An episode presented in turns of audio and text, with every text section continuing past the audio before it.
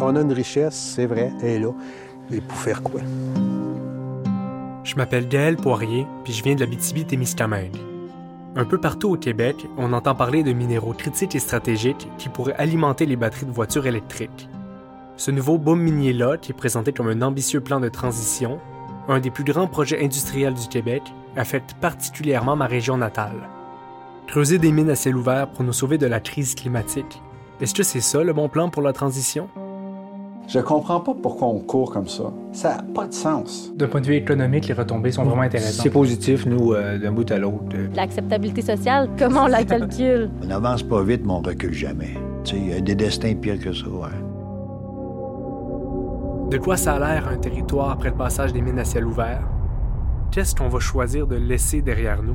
Do we destroy the environment for the future? Is that the cost? I don't know. On est des gardiens et des gardiennes de territoire. Ce sera toujours comme ça.